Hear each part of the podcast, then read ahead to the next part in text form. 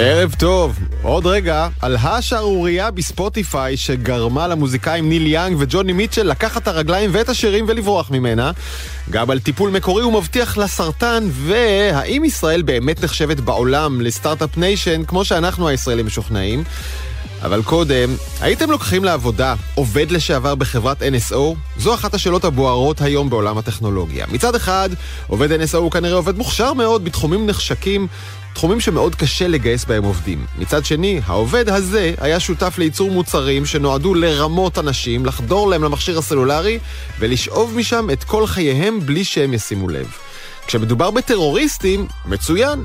אבל בהמון מקרים מתברר שהמערכת הזו נוצלה לרעה דווקא נגד אנשים טובים שהתנגדו לדיקטטור הלא נכון.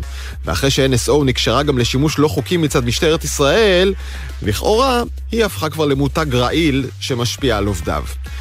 האם תרצו להעסיק מישהו שהיה מוכן לוותר על, האתי, על האתיקה שלו עבור משכורת גבוהה יותר? כנראה שלא, אמר עדן שוחט מבכירי המשקיעים בישראל לשגיא כהן בדה מרקר. עינת גז, המנכ"לית והמייסדת של פאפאיה גלובל, צייצה אני לא מאמינה בהעסקת אנשים שמכרו את המוסר שלהם לטובת מזומנים. גם גיא ברנהרד מגן, מייסד שותף בחברת הסייבר פרופרו, אמר, אני לא רוצה אצלי אנשים שהגבול המוסרי שלהם נקנה בכסף, אני רוצה גב מוסרי חזק יותר. כשהאקר יגיע ויציע לעובדים האלה 15 אלף דולר כדי לקבל גישה ללקוחות, אני לא רוצה שהוא יקבל את ההצעה. אני רוצה שהוא יבוא, העובד, יבוא ויספר לי על זה. אבל לא רק NSO, יש הרבה חברות טכנולוגיה שלכאורה מביאות ערך, ביטחון או בידור, אבל הן מנצלות ואפילו מרושעות. חברות משחקים והימורים, חברות השקעות פיננסיות מפוקפקות, מה שיכונה פורקס, חברות פורנו מתוחכמות שמעודדות ניצול נשים, אפילו השערוריות סביב פייסבוק, שתכף נדבר על כמה כישלונות חדשים שלה, אפילו הן משפיעות על רמות הנחשקות של עובדיה. בניגוד לדימוי, טכנולוגיה היא לא שקופה ולא ניטרלית. היא מכוונת את העולם למקומות מסוימים בעוצמה רבה. וכשאדם הופך למתכנת או מפתח, הוא רוכש כוח עצום. כוח שחייב לבוא גם עם לימודי אתיקה ומוסר עמוקים. יש כבר מוסדות אקדמיים שמחייבים מתכנתים ללמוד אתיקה. זה חשוב. רק כדאי לזכור שעד היום נדמה שמה שאתה מעולה לעולם, זו לא תמיד סיבה מספיק טובה להימנע ממקום עבודה. אז אולי לשלם מחיר אישי ירתיע יותר, ואין הכוונה לקפח פרנסה של אף אחד, אלא רק לעודד את העולם ואת הטכנולוגיה להתפתח למקומות שבאמת מועילים לאנושות. העתיד עכשיו, אני דרור גלוברמן, מתחילים.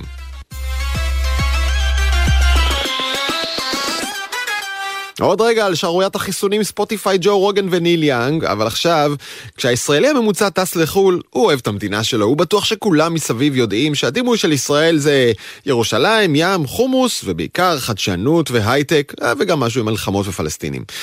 ג'ואנה לנדאו, מנכ"לית ומייסדת וייב ישראל, לפני שנה דיברנו וגילינו שהדימוי של ישראל בעולם הרבה פחות מחמיא ממה שחשבנו. מה קרה מאז?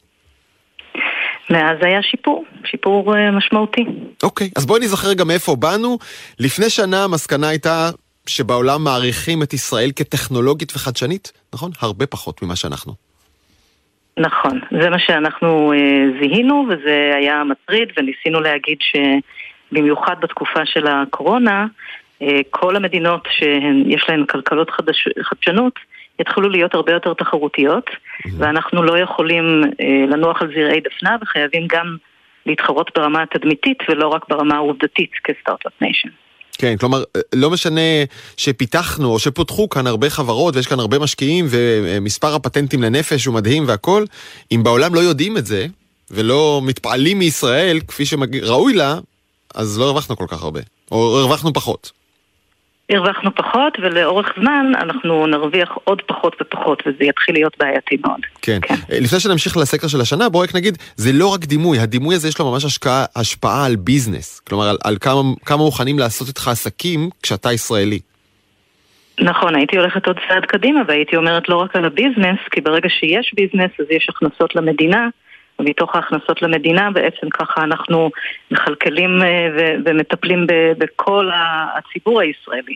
אז התדמית של ישראל אה, היא הרבה מעבר לאם אפשר לעשות עסקים, היא גם נוגעת אה, לחולה במסדרון בבית חולים וכולי וכולי. זה פוגע ומשפיע על כולנו. כלומר, העובדה שהעולם איננו מעריך את ישראל כפי שראוי לה, ואת החדשנות הישראלית, אה, בעצם פוגעת בכל האזרחים, בכל מקום, בבית חולים, בבית הספר. אה, כי יכולנו ליהנות מהכנסות גבוהות יותר כמדינה. אוקיי, אז השנה עשיתם סקר חדש, ומה התברר? נכון. התברר שיש שיפור. התברר בעיקר שלושה דברים אה, מאוד מאוד חשובים. הדבר הראשון, שהמבצע אה, שומר החומות במאי לא הייתה השפעה שלילית ארוכת טווח mm-hmm. על התדמית של ישראל, זה דבר ראשון, בניגוד למה שכולם חושבים. הדבר השני שהסיפור של החדשנות הישראלית, ובמיוחד בשנה האחרונה עם כל היוניקורנים, הסיפור הזה עובד, הוא משפיע. ויכול להוות uh, כיפת ברזל תדמיתית למעשה עבור ישראל, אני בטוחה שניכנס לזה עוד מעט. Mm-hmm. והדבר השלישי, שזה החדשות הפחות טובות, זה שעדיין מותגים ישראלים, ופה עשינו את המחקר רק בארצות הברית, מותגים ישראלים עדיין לא מוכרים מספיק, ולכן ישראל, כמו שדיברנו כרגע, מבחינה תדמיתית, לא מספיק נהנית מההצלחה הכלכלית הגדולה שלה כן, בשנה האחרונה. כן, כי בסוף אה, אתה צריך, אה, אני חושב, כאדם, כאדם מן היישוב, אדם מן היישוב האמריקאי במקרה הזה, לחבר במוח שלך למונח ישראל כמה מותגים או מוצרים שאתה מעריך, ולפי מה שאתם אה, גיליתם, רק עשרה אחוזים מהציבור הכללי, מסוגל, האמריקאי, מסוגלים בכלל להגיד שם של חברה ישראלית שהם יודעים שהיא ישראלית. נכון, אנחנו בעצם, המחקר שעשינו הוא השוואתי. כלומר, שאנחנו רצינו לראות איך אנשי עסקים מסתכלים על ישראל בהקשרים אה, עסקיים לעומת איך הציבור הכללי מסתכל. כן. ומה שראינו שרק עשרה אחוז מהציבור הכללי אה, יכל בכלל לציין שם של מותג ישראלי, לעומתם קצת מעל לשליש מאנשי עסקים ידעו לציין כן. מותגים ישראלים. אה, רואים את הפער. ומעניין, אנשי עסקים אמריקאים ששאלתם אותם, אותו שליש ציין בסדר הזה את פייבר. שומעים? פייבר היא החברה נכון. הישראלית הכי מוכרת בעולם. אה, בארצות הברית. לא, אני חושב שזה קצת מפתיע. אה, טבע אחריה, וויקס, ווייז, אהבה, אה, נכון. מוצרי ים המלח, וסודה סטרים, ש, שאנחנו יודעים שהיא שחקן משמעותי בשוק האמריקאי, ומפרסם בסופרבול והכל. אגב, כן. יש, לך מושג, יש לך מושג איזה מותג ישראלי האזרחים האמריקאים, הלא אנשי עסקים מכירים? העשרה אחוז שכן הכירו? אה, אני לא זוכרת בדיוק איזה, אני מתנצלת ברגע okay. אוקיי. זה, אבל זה לא הנתונים לא מולי, אבל... טוב, זה רק עשרה אחוז, כן. לא, מה שחשוב להגיד פה זה שזה אה, נשמע מצוין, אבל האחוזים אה, שציינו את השמות, פייבר וויקס וכל אלה שאנחנו מאוד מאוד שמחים שזה סוף סוף מגיע, עדיין מדובר באחוזים בודדים. כלומר, זה משהו כמו רק 7 אחוז ציינו נכון. פייבר. מתוך ה-30 ומשהו אחוז, כך שזה לא, זה לא מספיק טוב. אנחנו צריכים אה, להתקדם, אנחנו צריכים להיות הרבה יותר טובים בזה, מפני שאנחנו רוצים שה... כשאנשים צורכים את המותגים האלה, לא רק במוח זה יתחבר להם בישראל, אלא גם בלב. כלומר, mm-hmm. זה ייתן איזושהי הילה חיובית כלפי ישראל באופן כללי. כן. זה, זה עדיין חסר. אני זוכר את הנתון ש, שהאמת נורא אכזב אותי בשנה שעברה. אה, שאלתם האם מוצרים ישראלים נתפסים כטובים וחדשניים יותר, והתשובה הגורפת הייתה לא. נכון. הכותרת Made in Israel לא מוסיפה שום הילת חדשנות לשום מוצר. אה, האם יש שינוי בזה? כן, אנחנו רואים אה, במיוחד, אה, שנה שעברה אנחנו בדקנו רק אנשי עסקים ובדקנו את זה בעשר אה, אזורים בעולם, לא רק בארצות הברית, mm-hmm. והשנה עשינו את ההשפעה בתוך ארצות הברית בלבד, ואנחנו כן רואים שחדשנות בפעם הראשונה כששאלנו אנשי עסקים איך אתם, על מה הדבר הראשון שעולה לכם בראש, או הקישור הראשון עם המילה ישראל, בפעם הראשונה אנחנו רואים את החדשנות מופיעה הראשונה. ורק אחריה יש את התשובות האחרות, שאני זוכרת גם שנה שעברה גם הפתיעו אותך, שעדיין חושבים על ישראל במונחים של דת. אפילו יותר מאשר שחושבים על ישראל במונחים של סכסוך. אבל השנה זה חדשנות, וזה משמעותי מאוד, וזה מצוין. נכון. אה, אה, אגב, אני באמת לא יודע למה זה הפתיע אותי, אולי כי אני, אה, את יודעת, נורא רגיל כבר להקשרים של הדת ולא... אולי כי אני בפילטר באבל נכון. של חדשנות וטכנולוגיה, וזה הדרך, זה המשקפיים שאני אישית משתמש בהם כדי להסתכל על העולם. או בעיקר חשבנו שהתקדמנו מההולילנד. נכון, הולילנד זה הסיפור של שנות החמישים והשישים. נכון, אבל מסתבר שלא. אוקיי, אגב, לא שזה רע, אני, אני, אם אנשים מייחסים דברים חיוביים ביניהם לישראל, האמת שאפשר לשאול האם זה חיובי או לא. אז זהו. אוקיי. זו השאלה. זו השאלה. זו השאלה. האם דת נתפס כחיובי, ואני רוצה להגיד את זה בצורה הכי אה, אובייקטיבית שיש. אנחנו מסתכלים על הדור הבא, הגילאים הם אה, טווח של 20-40 אה, כזה, ובקרב הדור הבא יש טרנד עולמי לא קשור ליהדות, שהם מתרחקים מדת ממוסדת. כן. הם הולכים יותר לתוך רוחניות ודברים כאלה. ולכן, כשמדברים על ישראל רק במונחים של דת ממוסדת, זה לא בהכרח דבר טוב. הבנתי, זה לא כלומר, דבר רע, דת, אבל לא דבר טוב. דת במובנים האלה לא אומרת אה, משהו שאולי מרגש אותי או מקודש בעיניי או מרגיש לי כמו בית, אלא ההפך, אה, מוס, מוסד ארכאי מקובע ושמרני שאני מעוניין להתרחק ממנו. זה, זה גם וגם. עבור צעירים זה גם וגם, והם לא כל כך אוהבים להגדיר את עצמם במונחים okay. אוקיי. של דת. אפילו יהודים לפעמים לא יגידו שהם יהודים כי הם לא בהכרח מגדירים את עצמם מבחינה דתית mm. כיהודים. אני רוצה רגע לחזור, אני רוצה רגע לחזור לשיפור שראית, אה, ובכך כן. שישראל כן נתפסת קצת יותר חדשנית משנה שעברה וכולי, ולשאול מה קרה? מה קרה ב-2021 שראינו שיפור? אז תראה, אנחנו רואים מה קרה בפועל. כל היוניקורנים, כל ההצלחה הגדולה, ראינו הרבה מאוד uh, פתיחות בנסדק, mm-hmm. uh, כל מיני uh, uh, כתבות עיתונות. זה בדיוק מה שצריך לקרות, אבל הרבה הרבה יותר. ו- ואנחנו, בעצם כשאנחנו פותחים את העיתון פה בארץ, או מקשיבים לכתבות כמו ש- שאתה uh, מפרסם, אנחנו הישראלים רואים את זה כל הזמן. ההנחה היא שרואים את זה גם בעולם, וזה לא המצב משתי סיבות. אחד, אנחנו לא מספיק מקדמים את זה ברמה לאומית, mm-hmm. זה לא נחשב איזשהו סיפור. אנחנו, אנחנו כן מקדמים, אבל לא מספיק, אה, כי יש לנו סדרי עדיפויות אחרים. זה דבר ראשון. ודבר שני, זה שיש הרבה מאוד תחרות ממדינות אחרות. מדינות כן. אחרות עלו על הסיפור הזה של כלכלת חדשנות, ראו שזה מה שמעניין, גם הם מעוניינים למשוך טאלנט, Mm-hmm. ואז אנחנו מתחרים איתם, אנחנו כבר לא רק מתחרים עם הסיליקון ואלי. נכון. אנחנו ו... מתחרים היום עם... עם סינגפור, ועם שוודיה, ועם מי? נכון. נכון, אה, דרום קוריאה. מתחרה עם הלסינקי. ואלה, זו הבעיה הגדולה, זה מה שזיהינו שנה שעברה, והזהרנו שאנחנו נהפוך להיות לא תחרותיים mm-hmm. אם לא נדאג גם לתדמית. כן, אפילו הודו וגם סין. אה, תחרויות נכון. משמעותיות, והאמת, כשאתה נתפס כחדשני יותר, פתאום הכל יותר רלוונטי, נכון? גם האוכל שאתה מייצא וגם אה, תיירות, הכל נהיה יותר אה, אטרקטיבי. בואי נסיים בשאלה, אה, אולי עם הפינה הכי חמה שישראל זוכה עליה היום בעולם, וזה התשובה לשאלה איזו מדינה התמודדה הכי טוב עם הקורונה. אה, אנחנו לא שאלנו את השאלה אה, אה, ספציפית, אבל אנחנו בהחלט ראינו שיש הערכה לישראל בהקשר של הקורונה. התשובה של הקורונה הייתה אחת מהתשובות של למה אתם כן רואים שיפור mm. בתפיסה שלכם כלפי ישראל, והקורונה הייתה אחת מהתשובות. כן, אנחנו אני... לא שאלנו... מתוך כל המדינות. אני יכול להגיד לך... אבל זה בהחלט עשה עילה טובה. אני יכול להגיד לך שבכלי התקשורת האמריקנים שאני צורך, חוזרים הרבה מגישים לדוגמה הישראלית ולוקחים ממנה מספרים ונתונים, ובדרך כלל אמ, בסך הכל מדברים בהערכה, אבל באמת המסקנה החשובה היא, אה, ישראלים יקרים, ישראליות יקרות, הוציאו מראשכם את הדימוי כאילו אנחנו אור לגויים בעולם הסטארט-אפ, ככה לא תופסים אותנו, וכדי שזה יקרה, צריך לעבוד בזה, גם בדימוי. אני, המסקנה מבחינתי זה, אם אתם אנשי עסקים ישראלים, תגידו שאתם ישראלים. תגידו את זה ב-about page, תודיעו לעולם שמדובר במותגים ישראלים, כי העולם לא יודע. זה בעייתי. לא במקרה הוא לא יודע, הרבה לא רוצים להודות, וזה עניין מעניין לשיחה אחרת. ג'ואנה לנדאו, מנכ"לית נכון. ומייסדת וייב ישראל, תודה רבה. תודה רבה.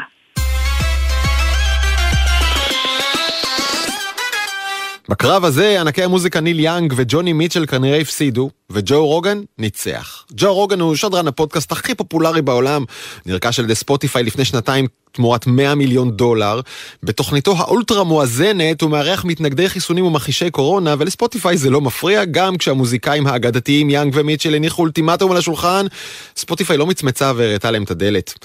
יובל נתן, מומחה לתקשורת, מי הפסיד בסיפור הזה באמת? בוקר דור, אה, מי הפסיד בסיפור הזה? לדעתי עוד לא ברור, כי המשחק עוד לא נגמר. אה, אין ספק שספוטיפיי חטפו מכה לא קלה. שבעצם הסיפור הזה של החיסונים הוא מחלק את החברה בצורה כל כך קיצונית, שכל מי שהוא אה, בקו הנוקשה של בעד חיסונים, אז בעצם הוא סימן את ספוטיפיי כמתנגדי חיסונים, ולכן זה הפך לספוטיפיי כביכול חצי פוקס ניוז מבחינתם. וראינו שזה גם השפיע על, על הערך של המניה וכולי. רגע, רגע, זה דבר אה, מדהים מה שאתה אומר. ספוטיפיי נתפסת אפילו יותר קיצוני מפוקס ניוז, נכון? כאילו כלי תקשורת, סוג של כלי תקשורת אה, הזוי ולא אחראי, שמקדם שקרים. אנשים ניסו להתנתק, צלצלו למוקד אה, שירות לקוחות, הוא קרס מרוב מתנתקים. אבל זה ספוטיפיי, זה רק מוזיקה. תשמע, קודם כל זה לא רק מוזיקה, ספוטיפיי זה גם פודקאסטים, לא סתם נכנסו לעולם הזה לפני. כמה שנים, נכנסו אליו בסערה גדולה ובהצלחה גדולה. יכול לקחת נת- נתח שוק אה, מאוד משמעותי ממה שהיה בארצות הברית לפחות, אה, אה, כמעט שלטון יחיד של אפל פודקאסט עד שהם נכנסו אליו, כן. ובעצם לקחו כמה פודקאסטרים חז- חזקים, פודקאסטרים חזקים, וכמובן ג'ו רוגן הוא מוביל בהם. מהמם. אה, אבל בוא נגיד את האמת, תשמע, אני, אני לא יודע בדיוק את דעתך לכאן ולכאן, אני חושב שאני מכיר את ג'ו רוגן, אני שומע את התוכניות שלו. ג'ו רוגן הוא לא בן אדם הזוי, הוא לא בן אדם קיצוני, הוא בן אדם שמראיין הרבה אנשים, ונותן פתחון פה לכל מיני אנשים, אתה יודע, מראיין אנשים שהם מתנגדי חיסונים ומראיין אנשים שבעד חיסונים. והתקופה שאנחנו נמצאים בה היא תקופה שבה אנשים אין להם שום סבלנות לשמוע דעה שונה מה- מהנרטיב שלהם, שאתה יודע, ברמה כזאת שאומרים, אני חייב שהפלטפורמה תצנזר אותו. עכשיו, בוא וואו. תבין כמה זה מגוחך, הרי... רגע, רגע, יובל, יובל, בוא שנייה רגע, נעשה רגע אה, אה, הקדמה קצרה לטובת מאזיננו שלא מכירים את ג'ו רוגן, אה, מי האיש ועד כמה הוא חשוב וגדול. טוב, ג'ו רוגן הוא קומיקאי אה, די מצליח, שלפני בערך 11 שנה שהוא היה קומיקאי לא כל כך מצליח, הוא היה, הוא היה מצליח במובן הזה שהוא היה, הייתה- היה לו תפקיד ב- בסיטקום אמריקאי שקוראים לזה News Radio, שגם היה בינוני, פחות או יותר, והוא הנחה איזה תוכנית, אה, אחת מתוכניות הריאליטי הראשונות, אה, שקוראים לה Fear Factor, תוכנית שהצליחה בזמנו, אבל לא היה, הייתה לה איזה... לא היה איזה הדהוד תרבותי מי יודע מה, בעיקר זכורה בתור מקום שבו הכריחו מתמודדים לאכול ג'וקים כדי לזכות בפרסים. ובתקופה הזאת הוא הרגיש שבעצם ה output היצירתי שלו לא בא לידי ביטוי בדברים שהוא מתפרנס מהם, כלומר בטלוויזיה המסחרית, אה, ה broadcast של אז. והוא פתח פודקאסט, והוא פתח פודקאסט בהתחלה, בתקופה שכמעט אף אחד לא ידע מה זה פודקאסט, לדעתי זה 2011, הוא התחיל לראיין כל מיני קומיקאים, חברים שלו, והוא עשה את זה פשוט בצורה עקבית ובנחישות, וכמו הרבה דברים בחיים שפשוט אתה מתחיל בקטן ואתה ממשיך בעקביות ובנחישות, זה תפס עוד ועוד ועוד ועוד ועוד, וכשבעצם הנושא של הפודקאסטים התחיל לתפוס ממש בארצות הברית, שזה הייתי אומר לפני אה, נגיד חמש שנים? חמש, שש שנים, הייתי אומר שנקודת ה- הציון הייתה אה, שאובמה התחיל להתראיין לפודקאסטים. אהה. ואז פתאום כאילו אמרו, אוקיי, כבר יש פה איזה משהו שהוא, שהוא, אה, אתה יודע, יש פה, אם נשיא ארצות הברית מתראיין לפודקאסט, אז כנראה זה כבר אה, משהו משמעותי, ואז התחיל לתפוס יותר ויותר, וג'ו רוגן בעצם התחיל לגדול יותר ויותר. עכשיו, ג'ו רוגן בתוכנית שלו, אה, בגלל שזה פודקאסט, הוא, הוא, הוא מרגיש מאוד נוח לשוחח על מה שמעניין אותו, אז הוא מדבר הרבה עם קומיקאים, הוא מדבר הרבה עם אנשים מכל מיני תחומים שהם תחומי העניין שלו, שזה מאנשים שעוסקים. ב body building וב-MMA, זאת אומרת שזה כל מיני אה, קרבות כאלה, הוא, אה, הוא פרשן של קרבות כאלה בארצות הברית. אה, אה, אני חייב לסבך אותך טיפה, אתה- יכול לנסות לחשוב על אה, parallel ישראלי? אם היית צריך לגייר את ג'ו רוגן, מי מי הוא היה? במונחים אין אף ישראלים? parallel ישראלי לדבר הזה, אין אף אין אף אחד אני מנסה, אני לא, מנסה. זה- אה, החלאה, של אה, אה, דניאל חן עם אראל סגל וניסי בישל. לא, ממש לא, כי- תשמע, אני... שניים מתוך אלה שאמרת הם אנשים שאני מכיר ומחבב, אה, לא ניסי משאל, אבל, אה, אבל, באמת כאילו דניאל הוא באמת, אה, הוא, קומיקאי, הוא, רק בק- בקומדיה, נכון. סגל הוא בחור שיש לו באמת הרבה, יש לו עולם, עולם תוכן מאוד עשיר. והוא באודי בילדר. כן. כן. פוליטי, כן, והוא גם חבר שלך, אבל שנינו יודעים כאילו מה ההבדל בין האיש לבין איך שהוא נתפס וממה הוא אה, מתפרנס, בוא נגיד. ככה. כן. אה, וג'ו רודן זה משהו אחר, ג'ו רודן הוא אדם עצמאי לחלוטין, הוא באמת מראיין את מי שבא לו, על מה שבא לו, הוא... ואגב, הוא גם נתפס היום כאיזשהו אה, מישהו מאוד מאוד קיצוני ושמרני, הוא בן אדם שמעולם לא הצביע למשהו שהוא יותר אה, ימני ממפלגה דמוקרטית, הוא בן אדם שהוא בעד אה, אה, לגליזציה של קנאביס, אפילו מעשן קנאביס באולפן שלו עם אילון מאסק, כולנו זוכרים את הקטע הזה, הוא בן אדם שהוא בעד זכויות של gays וכולי. חטאו הגדול היה שבתקופת הקורונה הוא ראיין גם אנשים, שאגב, זה לא אנשים מהרחוב, זה אנשים שהם רופאים, שיש להם דעה אחרת. אה, ובעיקר השני הדברים המשמעותיים שהיו זה היה ראיון עם אה, אה, דוקטור פיטר מקולו, פרופסור פיטר מקולו שהוא אה, קרדיולוג מאוד ידוע, שדיבר על הסכנה של החיסונים, המקרודטיס, אנחנו מכירים את הסיפור הזה, והוא ראיין את ממציא ה-mRNA, אחד האנשים שהמציאו את ה-mRNA, רוברט מלון. ששניהם שני מבכירי מתנגדי החיסונים. שניהם אנשים, תשמע, מה זה, הם לא- הם לא היו מבכירי לפני שהתראיינו את ג'ו רוגן. צריך להבין כאילו את וואלה. הסיטואציה. ג'ו רוגן היום, הכוח שלו הוא כל כך חזק. ג'ו רוגן יש לו 11 מיליון מאזינים לפרק של הפודקאסט. רק שתבין לשם השוואה, לתוכנית פריימטיים של CNN יש 800 אלף צופים. זאת אומרת, הכוח שלו כאדם יחיד שהוא לא מחובר למנגנון והוא לא מחובר, ואף אחד בעצם לא יכול להגיד לו מה לעשות ואין לו עורך ראשי ואין לו כלום, הוא היום הרבה הרבה הרבה יותר גדול מכלי תקשורת אה, ממוסדים כביכול. זה אגב גם אחת הסיבות שכלי התקשורת כל כך שונאים אותו. ו... ובתוך הדבר הזה הוא ראיין גם, אתה יודע, הוא ראיין אנשים, אה, צ'אנג'י גופטה מ-CNN, שהוא אה, הכי אה, בעד חיסונים וכולי. Mm-hmm. זאת אומרת, מראיין את כל האנשים, וגם השפה שלו היא כזאת שהוא, אתה יודע, הוא, הוא, אה, הוא שואל, הוא שואל שאלות, הוא לא קובע, הוא לא כלום. עכשיו, העולם הזה שאנחנו חיים בו היום הוא עולם שבו, בעיקר אנחנו רואים סביב החיסונים, שזה באמת הפך לדבר הכי קיצוני, שבן אדם אומר לעצמו, אני לא מסוגל לשמוע דעה אחרת. אני רוצה שהפלטפורמה תחרים אותו. עכשיו בוא נגיד את האמת, אתה יודע, אם אנחנו מדברים על דברים שמסתכלים חיים, אני יכול להבין לגמרי בן אדם שהוא בעד חיסונים, וחושב שכל בן אדם שמפקפק בחיסונים הוא, הוא מסתכל אנשים. אבל בוא, בוא נחשוב על הדברים אחרים שיש לספוטיפיי. יש המון שירים שמהללים רצח, וסחר בסמים, והתייחסות לא יפה לנשים, דברים כן. כאלה, אבל דברים האלה מעולם לא, לא אמרו עליה שום דבר. אפשר לדבר על זה על ניל יאנג, שעכשיו אמר למעריציו, בואו תשמעו אותי באמזון. עכשיו באמזון אתה יכול למצוא את כל סוגי התוכן שאתה יכול לדמיין, כולל הרבה דברים הרבה יותר גרועים ממה שג'ו רוגן יגיד אי פעם בחייו, עם כל זה שיש לו ארבע שעות פודקאסט. אבל אולי, יובל, אבל אולי התשובה תמונה באמת בהיקף ההשפעה אה, של אדם כזה, ואגב, אני מסתכל על התגובה שלו וזה פתאום מתחבר. אמר ג'ו רוגן, הוא, הוא התנצל, אם, מתנצל אם הרגזתי מישהו, ואז הוא אומר, אה, זו אחריות משונה שיש לך כל כך הרבה צופים ומאזינים, לא הייתי מוכן לזה, אני מתכוון לעשות הכל כדי לאזן את המצב. בואנה בן אדם, 11 מיליון איש, למה אתה לא מוכן בדיוק? מה מפתיע? קראת את הדיווחים על התגובה שלו. כי אני ראיתי את התגובה שלו, התגובה כן. שלו היא לא בדיוק מה שדווח. התגובה שלו הייתה, הוא אמר, הוא אמר משהו תמיד, הוא אומר, אני לא מעט לאף אחד שום דבר, אני סך הכל בן אדם, אני לא חכם יותר מאף אחד, אני שואל אנשים, כל מיני שאלות, והם אומרים דברים שמעניינים אותי. ברור שיש לו כוח גדול ואחריות גדולה, אבל העובדה, אין ספק שההתקפה עליו, המאוד מאוד ברוטלית בתקופה הזאת, נובעת מהכוח שלו. וככה אנחנו יודעים, ככה זה בחיים, ככל שאתה יותר חזק, ככה יותר אנשים ירצו להפיל אותך, כי ברגע שאתה מנסה להפיל אדם חזק, אתה נהיה חזק בעצמך כביכול. אבל אני חושב ש... תראה, ספוטיפיי שילמו לו 100 מיליון דולר אה, לפני שנתיים, וחלק מהדיל היה שהם לא יכולים לגעת בו ולא יכולים לצנזר אותו ולא יכולים לעשות שום דבר. והוא בעצמו הביא כמות אדירה של מאזינים לספוטיפיי, של מנויים לספוטיפיי, שעד אז לא היו מנויים לספוטיפיי. כן. ולכן ספוטיפיי לא באמת יכולים להסתבך איתו ולהתעסק איתו. עכשיו, אם טיילור סוויפט הייתה אומרת לספוטיפיי, זה או אני או הוא, הסיפור היה אחר. אבל כל עוד אה, זה ניל יאנג, וג'וני מיטשל ועוד כל מיני אנשים שהם טרמפיסטים מהעניין הזה שהם באמת מקקים אה, קטנים יחסית לגודזילה ששמו ג'ו רוגן, כן. אני חושב שיש סיכון אמיתי. ואני אגיד לך מעבר לזה, אני אומר לך, כמו שאמרתי בתחילת השיחה, אני חייב להגיד שאני יכול להיות שאני אדם מיושן. אני חי, אני נולדתי בעולם שבו חופש ביטוי היה דבר מקודש. העובדה שאם מישהו אומר משהו שלא מתאים לך, בגללו אתה רוצה עכשיו שהפלטפורמה תפטר אותו ותעיף אותו, כל הקנסל קלצ'ר הזה, זה בעיניי דבר מסוכן מאוד מאוד, הרבה יותר מסוכן מהקורונה. ולכן אה, אני מאוד מאוד מקווה שהמהלך הזה לא יצלח.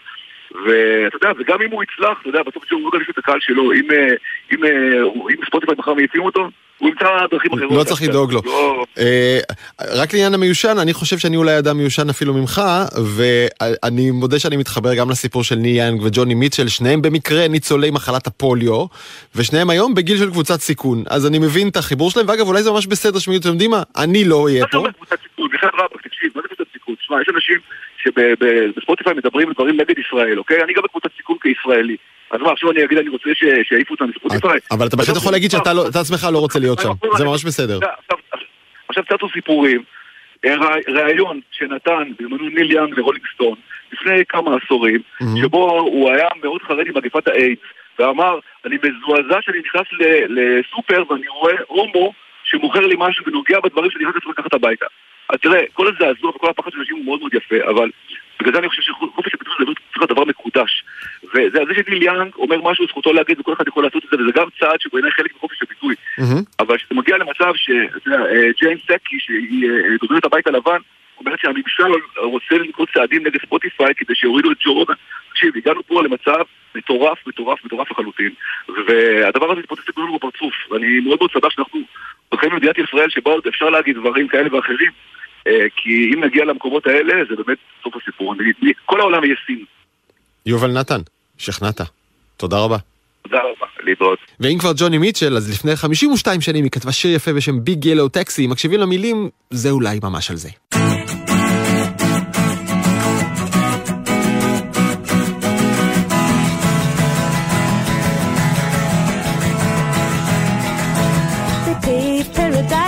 Up a parking lot. With a pink hotel, a boutique, and a swinging hot spot. Don't it always seem to go that you don't know what you've got till it's gone? They paved paradise, put up a parking lot.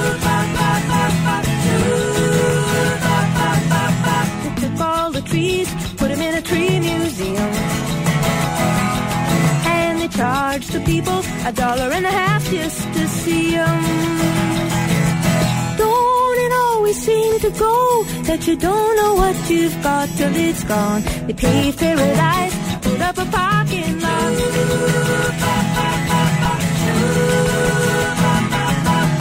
Hey, farmer, farmer, put away the DDT now. Give me spots on apples, or leave me the birds and the bees.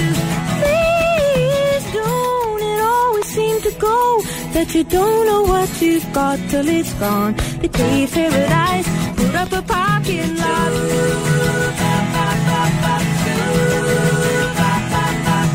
Late last night, I heard the screen door slam.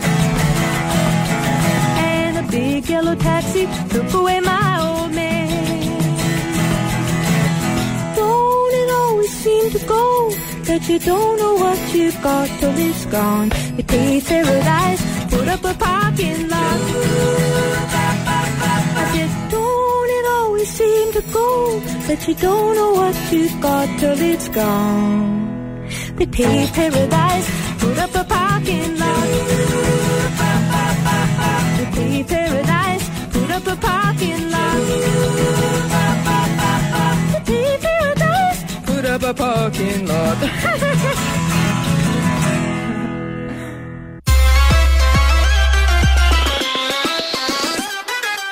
תקופה לא קלה בפייסבוק, פרויקטים נוצצים נסגרים, עובדים בכירים נוטשים, וגם בבורסה הדוחות מאכזבים. הגר רבת מטק 12, תחילת הסוף? היי דרור. אה, אז תחילת הסוף זה נראה לי, זה הערכה קצת אה, פסימית. כן, הגזמתי, כן, הגזמתי. אני- כן. אה, אבל פייסבוק, אני חושבת שבפייסבוק לא ציפו שהתגובה של השוק תהיה כל כך כל כך אה, קיצונית. מצד שני, אתה יודע, אנחנו יכולים להתחיל לדבר על על הבעיות בדוחות ואנחנו נשאר כאן עד הצהריים. אה, אוקיי, אז קחי 60 שניות ותגידי מה קורה אה, במניה של מטא, היא פייסבוק. המניה שלה, אני רואה, התרסקה ב-23 אחוזים? כן, כן, אנחנו? מדברים על על כמעט, מכרה כמעט רבע מהשווי שלה. תחשוב, זה, זה מטורף לגמרי. וואו. מה זה, נמחקו 200 מיליארד דולר? אפילו יותר. אפילו יותר, כן, משהו כזה. תשמע, אנחנו מדברים על המסחר המאוחר, אנחנו תכף נראה יקום ארצות הברית, אנחנו נראה מה קורה במסחר המוקדם, ואז מה קורה באמת כשהבורסות נפתחות. אה, יכול להיות שהתגובה הזאת תתמתן קצת, מהמם. אבל בהחלט תגובה קיצונית לדוחות, שמציגים כמה בעיות, אני אתן אותן ממש בנקודות. קודם כל, אה, לראשונה בתולדותיה, פייסבוק מציגה ירידה ב daily user שלה, במשתמשים היומיים שלה.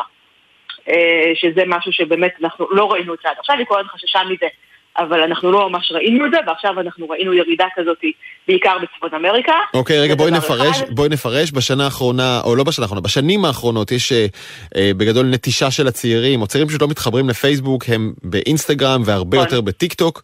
אה, עד כה... כל האנשים היותר מבוגרים שהיו בפייסבוק אולי החזיקו עדיין את המסה האדירה של המשתמשים ואת הגידול הקטן מאוד, אבל גידול, והנה בפעם הראשונה אשכרה אנשים עוזבים. נכון, אנשים אה, עוזבים, עוזבים זה לא אומר למחוק את הפרופיל, חייבים להסביר, עוזבים זה פשוט לא מתחברים כל יום, מהמם. לא, הם כבר לא daily user. כן. יכול להיות שהם monthly user, יכול להיות שטלפון, הבנתי, זה כלומר לא- משתמשים לא פחות, זה אפ- זה לא-. זה לא שהם עוזבים, הם- הם משתמשים פחות. מבלים פחות זמן על הפלטפורמה. מהמם. יש להם עוד אופציות, אה, יש לנו עוד תחרות על הזמן שלנו. יש באמת את אה, טיק טוק שהזכרת, יש את יוטיוב, יש את אה, אינסטגרם, שהיא גם של פייסבוק, אבל יש יותר תחרות על הזמן שלנו. כן. אז זה דבר אחד. דבר נוסף שאנחנו רואים בפייסבוק, אה, זה שהמעבר של פייסבוק להיות מטה כרוך בהוצאות מאוד מאוד גדולות, כמה מיליארדים טובים ל- ל- לרבעון. רק על שינוי השם, רק על המיתוג.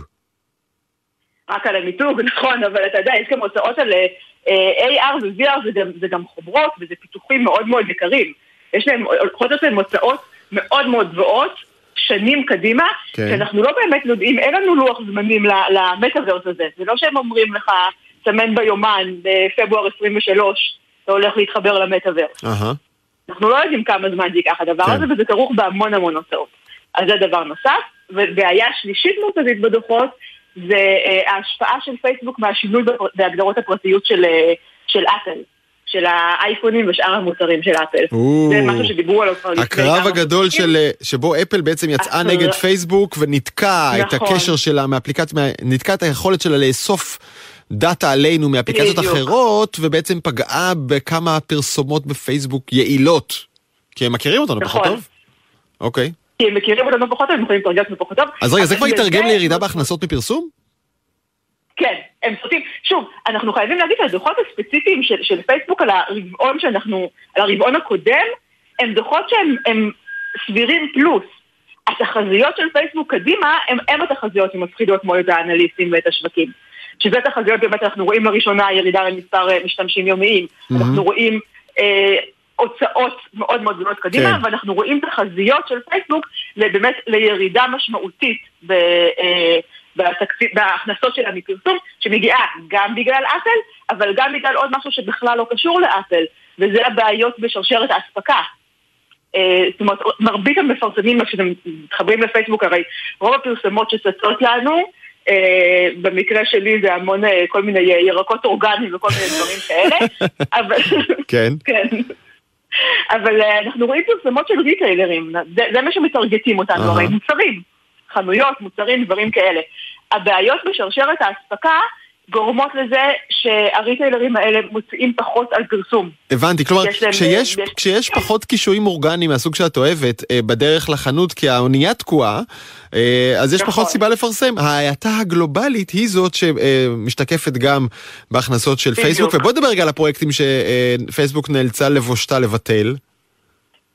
אז זה, זה קשור, קשור איכשהו לדוחות האלה, כי הפרויקטים האלה, אה, הפרויקטים הישראלים קשורים לפייסבוק קונקטיביטי, זה נקרא כל, ה, כל המחלקה הזאתי, שזה אה, פרויקט גדול של פייסבוק, לחבר אנשים במדינות עולם אה, שלישי לא- לאינטרנט, כששער הכניסה שלהם לאינטרנט יהיה פייסבוק.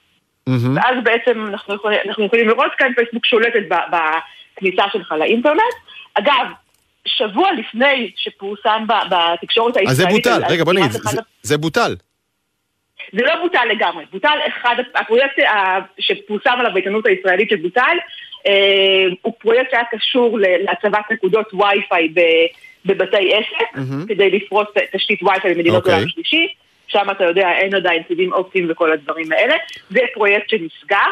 פייסבוק קונקטיביטי הגדול לא נסגר, אני אוקיי. כן חושבת, אנחנו נראה בחודשים הקרובים אה, כל מיני שינויים בדבר הזה, וסביר להניח שעוד דברים ממנו יסתכלו. כלומר, בוא נגיד ככה, המאמצים של פייסבוק לחבר מדינות ללא אינטרנט לאינטרנט אה, קצת ככה אה, ספגו מכה, והיומרת יומרת הקריפטו, הרי, נכון, הרצון שלה להמציא מטבע או כן. כלכלת קריפטו חדשה לגמרי, זה, כמה שזה היה גדול, ככה זה אה, אה, אני חושבת. שזה דווקא בגלל שזה היה גדול, נגיד במקרה הזה של, של מה שנקרא בהתחלה ליברה, שהם יצאו מזה ב- בכל תרועה מטורפת ולא לא יכולת להסתובב בלי לשמוע משהו על ליברה במשך כמה שבועות, אה, בגלל שזה היה כל כך יומרני וכל כך גדול, זה גם אה, ממקורות שעבדו איתם על כל מיני דברים כאלה, אני שמעתי שהיה שם בזבוז נוראי ו- וכל מיני, וניהול לקוי של הפרויקט הזה. אה, וגם הם גייסו המון המון שותפות מעולם הפיננסים, שותפות ותיקות ומוכרות מעולם הפיננסים, שכנראה לא לגמרי חשבו על, עד הסוף על מה הולך להיות וואלה. בפרויקט הזה. כלומר, נגיד ברגע ככה, פייסבוק רצתה בעצם להמציא כלכלה חדשה, מטבע חדש, סוג של להשתלט על חצי כלכלת העולם, אה, והיא חברה לצורך כך, תקני אותי אם אני טועה, עם מאסטר קארד וויזה ופייפל והמון נכון, באמת נכון. מותגי על. שאגב, פרשו מה- מהפרויקט חלקם ברמת השבועות אחרי שהכריזו עליו. כן, ואז הם, הם פרשו, השם השתנה, גם דיוויד מרקוס היזם, נכון. המנהל של זה, אה, התפטר, ועכשיו פייסבוק סוגרת את זה לגמרי. אה, אולי זה טוב, את יודעת, שחברה שגם ככה שולטת בכל כך הרבה אה, מהתקשורת ומהזמן ומתשומת הלב ומהמידע עלינו, לא תקבל שליטה גם על הכלכלה שלנו, זה בסדר. מבחינתי זה בסדר גמור, לא היו לי שום כוונות להצטרף לליברה כשזה הוכרז, אה, ובוא נגיד שלא לא חושבת שהרגשתי שינוי מהותי בפיננסים שלי כשזה נסגר. אה, אבל כן, זה היה, ברגע שהם הכריזו על זה, זה באמת הביקורת הראשונה שיצאה, אז זאת אומרת כן. להגיד כאילו, אה, פייסבוק אנחנו לא סומכים עליכם עם הניוזים שלנו, אז נסמוך עליכם עם הארנק. בדיוק. אגר אה, ממש אה, אה, אולי שאלה שיותר ברמת הפרשנות אישית. את חושבת שהנתונים האלה והירידות והסגירות וכל הח- מבול החדשות הרעות קשור באיזשהו אופן בביקורת הבינלאומית על נזקי הביג טק ו- ופייסבוק ספציפית וניסיונות החקיקה שלהם, או שזה אין, אין בעצם קשר, זה רק אווירה? אני, אישית אני רוצה להאמין שכן, אבל אנחנו חי- חייבים להודות שאנחנו, שהדברים האלה נמצאים איתנו כבר אה, כמה חודשים, אם לא שנים טובות. פייסבוק, קיימברידג' אנליטיקה, שיצאה בזה, לא, לא השפיעה בכלום. על, ה, על, ה, כן, על המניה של פייסבוק. אני לא חושבת שאנחנו, אה, אה, שזה זה קשור ישירות, זה כן קשור בעקיפין, כי, כי פייסבוק עושה כל מיני שינויים, גם אגב, חלק מסגירת הפרויקטים זה פרויקטים שקיבלו ביקורת מאוד מאוד קשה על הפרות של net neutrality וכל מיני דברים כאלה. חלק מהסיבה שפייסבוק נאלצה לס- לסגור את הפרויקטים האלה זה גם הביקורת הזאתי. אז בעקיפין זה קשור. כן. אבל אה, אני אוקיי. חושבת שהאנליסטים של, ה, של הבנקים הגדולים לא באמת היו מתנקמים בפייסבוק על זה אם זה היה רק זה. אבל זה עדיין אה, אימפריית אה, טכנולוגיה, פרסום ותשומת לב אה, שאי אפשר לזלזל בה. הגר רביץ, כן. כתבת הייטק של טק 12, תודה רבה. תודה דרור. אגב, פנינו למטא לתגובה ולא קיבלנו אחת.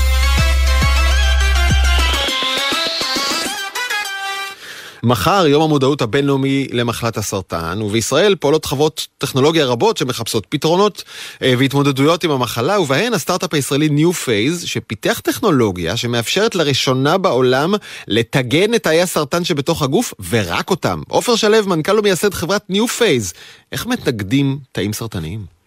טוב, אז קודם כל ערב טוב אה, לך דרור ולכל המאזינים. אנחנו לא מתגנים, אנחנו אה, פוגעים אה, רק בתאים הסרטניים ולא בתאים הבריאים. ואנחנו בעצם חברת אה, סטארט-אפ שפיתחה בחימום, נכון? זה העניין. בחימום, כן. כן. הרעיון הוא חימום. ולכן הטכנולוגיה שלנו היא מאוד מבוססת על פיזיקה והנדסה, שככה אנחנו מחסלים גרורות ומיקרו גרורות בשלב מתקדם של המחלה, מה שידוע כסטייג' 4. כן. עכשיו הגרורות האלה, צריך להבין, הן לא ניתנות לאבחון באמצעי הדמיה רגילים כמו CT ו-MRI ומה שאנחנו פיתחנו זה טכנולוגיה אה, שהיא בעצם היפרתרמיה אלקטרומגנטית כלומר, אנחנו משמידים את הגרורות באמצעות חום אה, חום זה שיטה שהיא כבר ידועה מזה הרבה מאוד זמן להרס של גידולים סרטניים אבל עד היום השיטה הזאת יכלה לטפל רק באופן מקומי ורק בגידולים שניתנים לאבחון וקרובים לשטח העור ולא לגרורות ומיקרו-גרורות שמפוזרות ונמצאות עמוק ברקמות של הגוף. וואו, אז איך, בוא תסביר, איך מחממים מיקרו-גרורה שלא ניתנת לגילוי ונמצאת חס וחלילה בכבד, בריאות, בעצמות? יפה. אז בעצם מה שאנחנו פיתחנו זה ננו חלקיקים, שהדבר המיוחד שבהם הוא שאותם ננו חלקיקים הם מתחממים רק על טמפרטורה מוגדרת מראש של 50 מעלות והיא נעצרת שמה. והטמפרטורה הזאת של 50 מעלות היא הרסנית לתאי סרטן שיכולים לשרוד עד 45 ולא 50 ולעומת תאים רגילים יכולים לשרוד טמפרטורה של 55 מעלות. וואלה. עכשיו, דבר- רגע, זה נורא מעניין, שנייה, שנייה, שנייה, אני עוצר רגע פה. תאים סרטניים ב-45 מעלות אה, מושמדים, הורסים. נהרסים, תאי- תאי גוף ב-55, ואתם מצליחים נכון. להיכנס באמצע ולחמם בדיוק. ל-50 מעלות, מה שמחסל את הסרטנים ולא את התאים אה, שלי.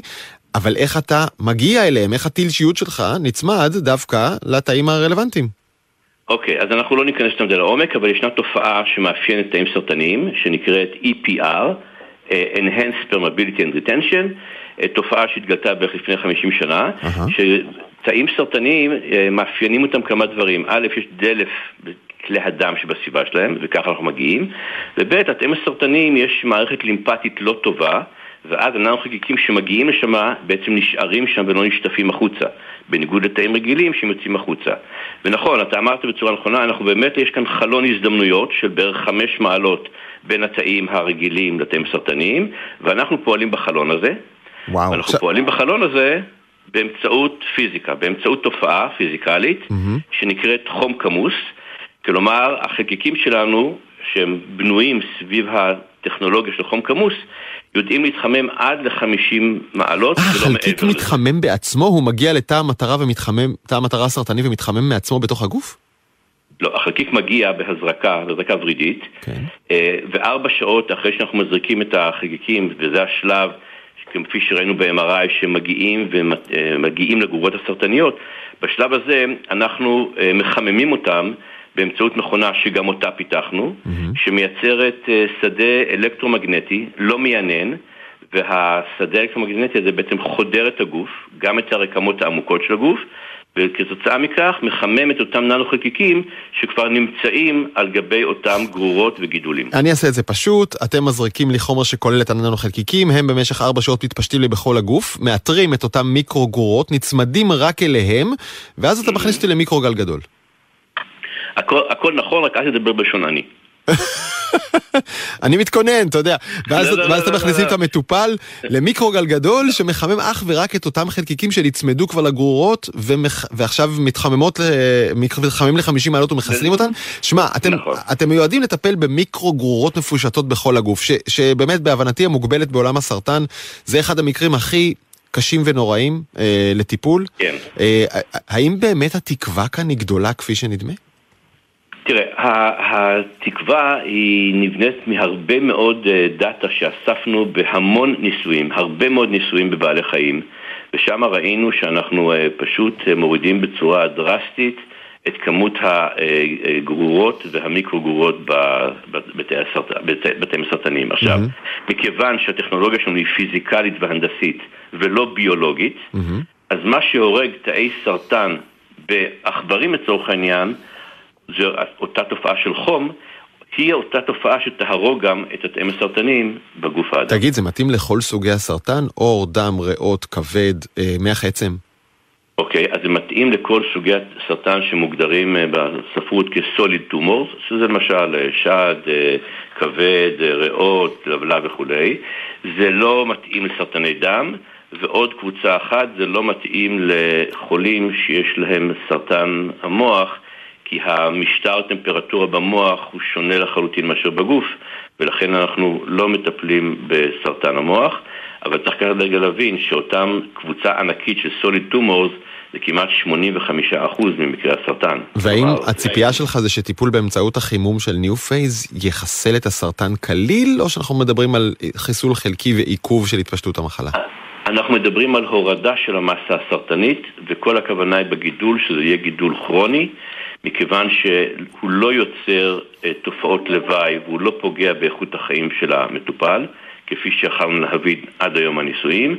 אז הכוונה היא שאותו מטופל מדי פעם, כאשר המחלה אה, מתפרצת מחדש, יקבל את הטיפול. כלומר, אנחנו לא מדברים על ריפוי, אלא על התמודדות. ושאלה אחרונה, אה, איפה אתם נמצאים?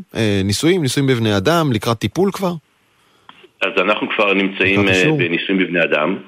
אנחנו עושים ניסויים קליניים בבית החולים בנהריה. התחלנו כבר לטפל אה, בחולים. זה מאוד מאוד משמח עבורנו. ואני חושב שזה עוד יותר ישמח אה, מטופלים רבים שבעתיד הקרוב יוכלו לקבל את הטיפול לסרטן גם בשלב, המתקד... בשלב מתקדם, דבר שהיום לא כל כך זמין. כלומר, יש תקווה. עופר שלו, מנכ"ל ניו פייז, בשורה נהדרת. ל- ליום כזה, ליום הסרטן הבינלאומי, תודה רבה. תודה לך, דור. ערב טוב.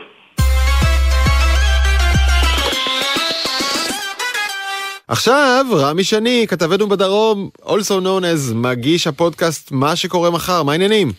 הכל טוב, פגע שלום בך לך. פעם ברק?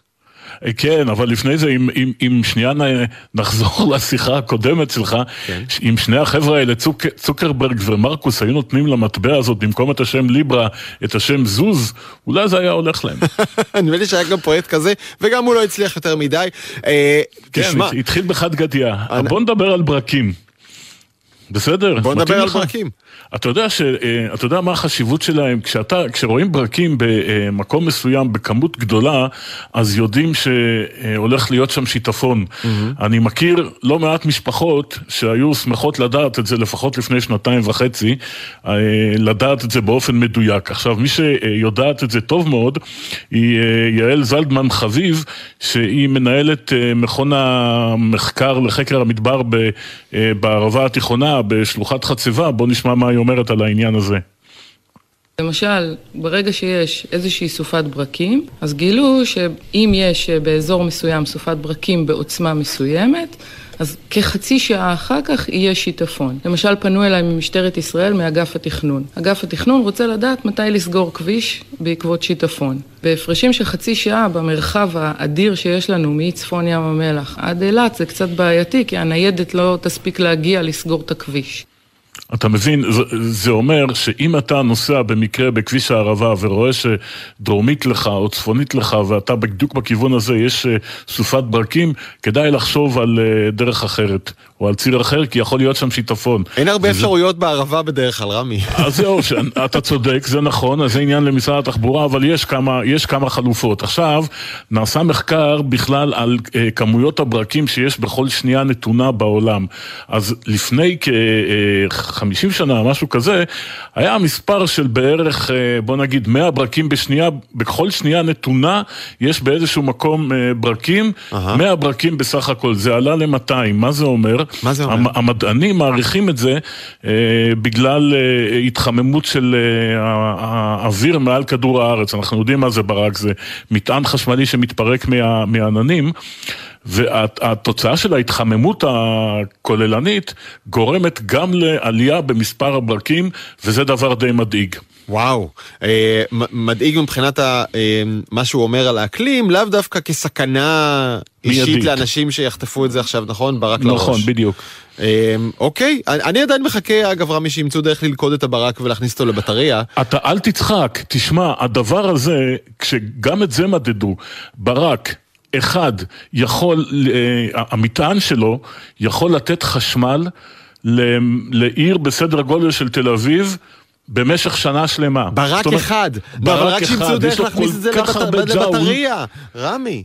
יש לו כל כך הרבה ג'אול, שזה פשוט, זה, זה, זה משהו מדהים. אבל על... עדיין לא תפסו את זה. עוד על ברקים אצלך בפודקאסט מה שקורה מחר. רמי שני, תודה רבה. עד כאן, העתיד עכשיו, ערך נמרוד קהלני. הפיקו אביתר נכון ותומר ברקאי, על הביצוע הטכני, יאלי הראל ותומר רוזנצוויג. אני, דרור גלוברמן. אתם מוזמנים לשלוע, לשמוע אותנו מתי שבא לכם, באפל פודקאסט, בספוטיפיי, כן, אנחנו עדיין בספוטיפיי, ובכל האפליקציות האחרות. אני זמין להערות והצעות, בדרור גלוברמן בטוויטר. יאללה ביי.